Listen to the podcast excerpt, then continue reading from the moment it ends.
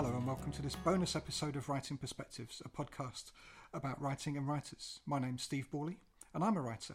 If you listen to episode five, you'll have heard Andrew Oakey um, talk about his experience of writing his first novel, The Alternative. Well, I'm delighted to say Andrew's joined us again, and he's going to read us an extract from that novel, The Alternative. So, just to set the scene, it's spring 1953. Christoph Amsel has just spent his first ever night with his new girlfriend Anna at her Helena's cottage on a collective farm outside East Berlin. Helena allowed us to sleep in until nearly noon. We would wake, each in our turn, or sometimes together, feel the sharp air at the edge of the quilt, and roll back into the musky warmth we had created between us. Downstairs the radio was on, Misha's people speaking to Berlin. Each time I woke I'd listen out for the announcers calling the hours, reading the news. But there was none of that. There was just gloomy, pompous music, on and on without interruption. Something was wrong. I stumbled downstairs. Helena was there drinking coffee. I've been outside and there's no one working in the fields. She said this as though, as though it were an explanation, rather than just another question.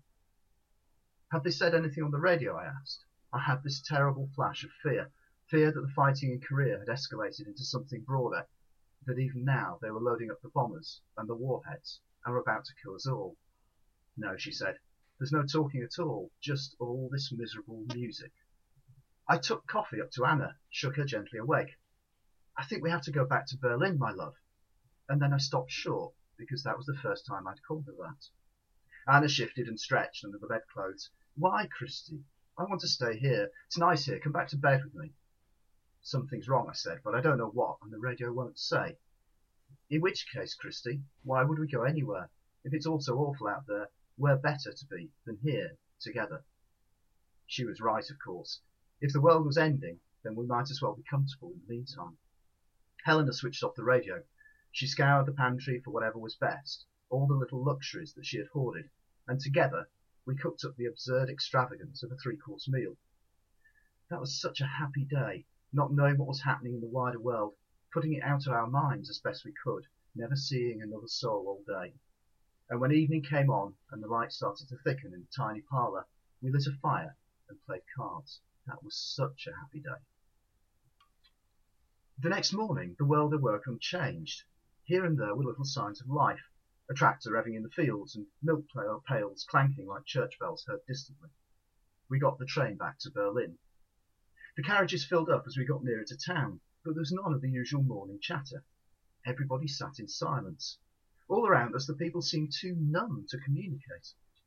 I fought the urge to ask others what was going on. If things were that bad, that serious, then I feared seeming uncaring in my ignorance, uncaring to the point of suspicion. Ultimately, though, I didn't need to ask anyone anything, for that morning we found Berlin dressed like a Greek widow. Black banners hung from public buildings, black streamers festooned the sides of trams. Men and women went about silently, the women wearing buttonholes dyed black, the men wearing black ties. I escorted Anna to the school where she was training. At the gates was the answer to all our questions. There hung Stalin's portrait, double life-size, shrouded in black crepe. To each side, school children, two boys, two girls, stood to attention, guarding the holy relic. Laid beneath it were bunches of spring flowers, piled upon one another, and a small table.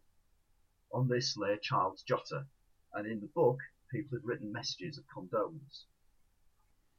Perhaps we should write something, whispered Anna. We glanced around, but it didn't seem that anyone was looking at us. If we were to make that ridiculous gesture, I thought, we might as well be observed doing so and get some benefit from the act. I read through some of what was written there, desperate, miserable, hand-wringing stuff. Who are these messages for, I wondered? Who could they be addressed to? Really, though, I understood the answer to this. You see, we had all been taught that if we thought, or felt, or saw like true socialists, then we thought and felt and saw like Comrade Stalin. Each of us had taken to our hearts our own personal Stalin. He was our greatest treasure, the source of our virtue. We made ourselves in his image, even as we remade him in ours. So these messages were messages of faith, and they were messages of loss and they were addressed to ourselves.